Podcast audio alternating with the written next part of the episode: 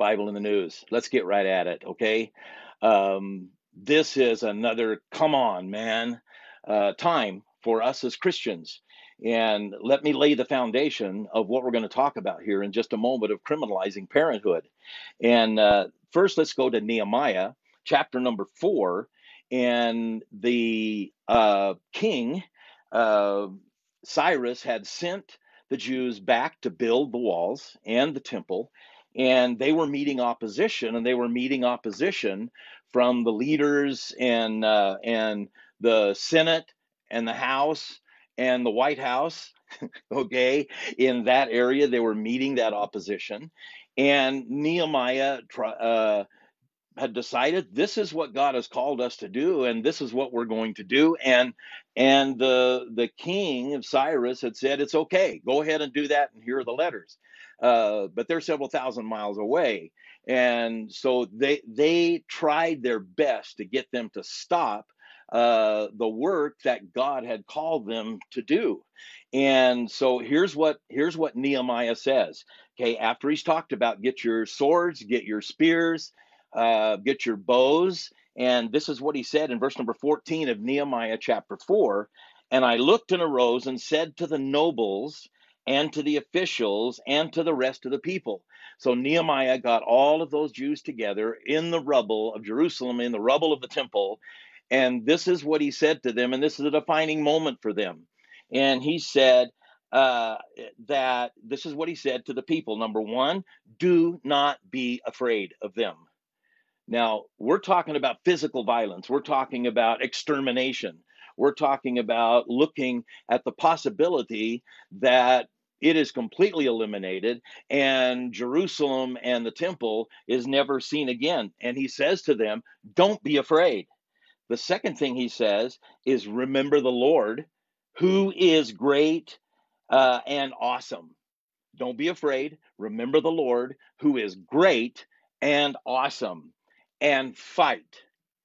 Fight for, for your brothers, your sons, your daughters, and your homes, your wives, of course, and your homes. Now, um, this is the way we characterize the fight. And it is not a physical fight. Uh, physical violence is not advocated. Uh, but here is how we fight. We go to Paul in Second Corinthians chapter four, uh, 14. And this is what he says For though we walk in the flesh, we are not waging war according to the flesh. For the weapons of our warfare are not the flesh, but have divine power to destroy strongholds. We destroy arguments and every lofty opinion raised itself against the knowledge of God, and take every thought captive to obey Christ.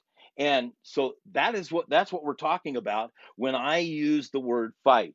Okay, so let's go to the to the uh, news part of it, and I'm reading from National Review and uh, an article by Andrew McCarthy, who is uh, has been a, a, a, a journalist for National Review for years and years, and he starts this article with this: the Biden Justice Department's lawless threat against American parents.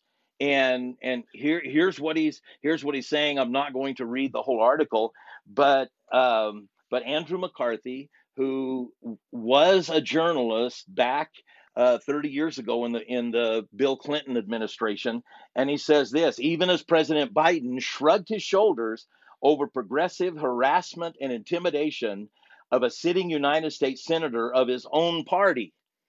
Now he's talking about uh, Senator uh, Sinema, who went into the restroom during teaching a class at the University of Arizona, and people followed their followed her in there with their cameras and accosting her verbally, not physically. Uh, and and and this administration just oh well that that's what that's just what happens in a political arena but they're tromping on the First Amendment rights and threatening to investigate and prosecute parents for protesting against school boards and teachers and insist that insist on indoctrinating children with cultural marxism so beloved by the progressive democratic party. So here they are shrugging their shoulders at what's happening in the violence of of uh, our our big cities downtown. They shrug their shoulders, still talking about defending police, and yet parents standing up for their First Amendment rights in a school board meeting, they are threatening. And here here's what uh, here here's what here's what uh, uh, Attorney General Garland said, according to Andrew McCarthy, 30 years ago to Andrew McCarthy. Garland well knows, as he and Clinton officials stressed to me nearly 30 years ago, that in the incitement context, the First Amendment protects speech unless it is unambiguously calls for the use of force that the speaker clearly intends under circumstances in which the likelihood of violence is real and imminent. Now, that's what Merrick Garland, the Attorney General, said 30 years ago in the Clinton administration. Okay, there is no record that I know of or that I have searched to find that these parents have threatened physical violence and carried it out. That they haven't come like the Progressive Democratic Party has to to uh, uh, conservative senators and House members and and running them out of restaurants and and surrounding their home and and threatening real violence. In fact real violence has happened. And and yet here are parents that are raising their children and you need to understand as a parent okay that you're raising your children if they're in public school and they have all the teachers are so indoctrinated from the 1960s that they actually believe what they're telling these children. They actually believe that this isn't some uh, people want to say a conspiracy. The conspiracy happened decades ago when when the universities and uh, even down to the to the grade schools. Uh, I saw a, a, a article that my dad clipped out of the Salt Lake Tribune several years ago when he was fighting this in the in the late 60s and early 70s about how they were fighting because they were indoctrinating in the universities the future teachers. And here we are okay? So it is time to stand up and and protect our first amendment rights as uh, as american citizens okay? But let's take this back to Second Corinthians chapter 10 and verse number 14 that tells us the weapons of our warfare are not carnal.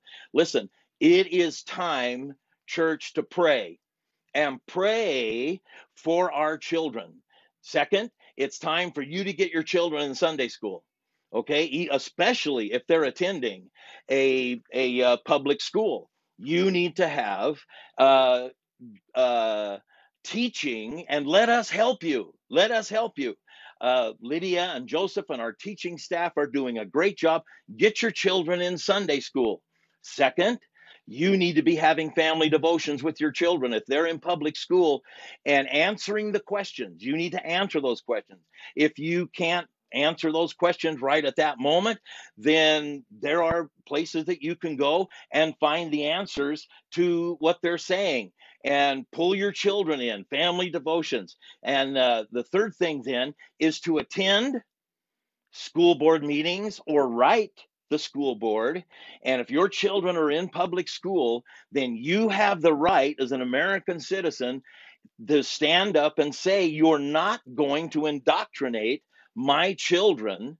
And, and, uh, otherwise i'll find an alternative of instruction now, if all of if, if all of the uh, Christian parents, and I'm not talking about the the rhetoric, and some of it has been very raised and mean. Of course, the meanness comes after the school board responds that they shut them down and won't let them talk. But I'm not talking about being mean and ornery, but I am talking about fighting for your children, your sons, your daughters, and your wives and your homes.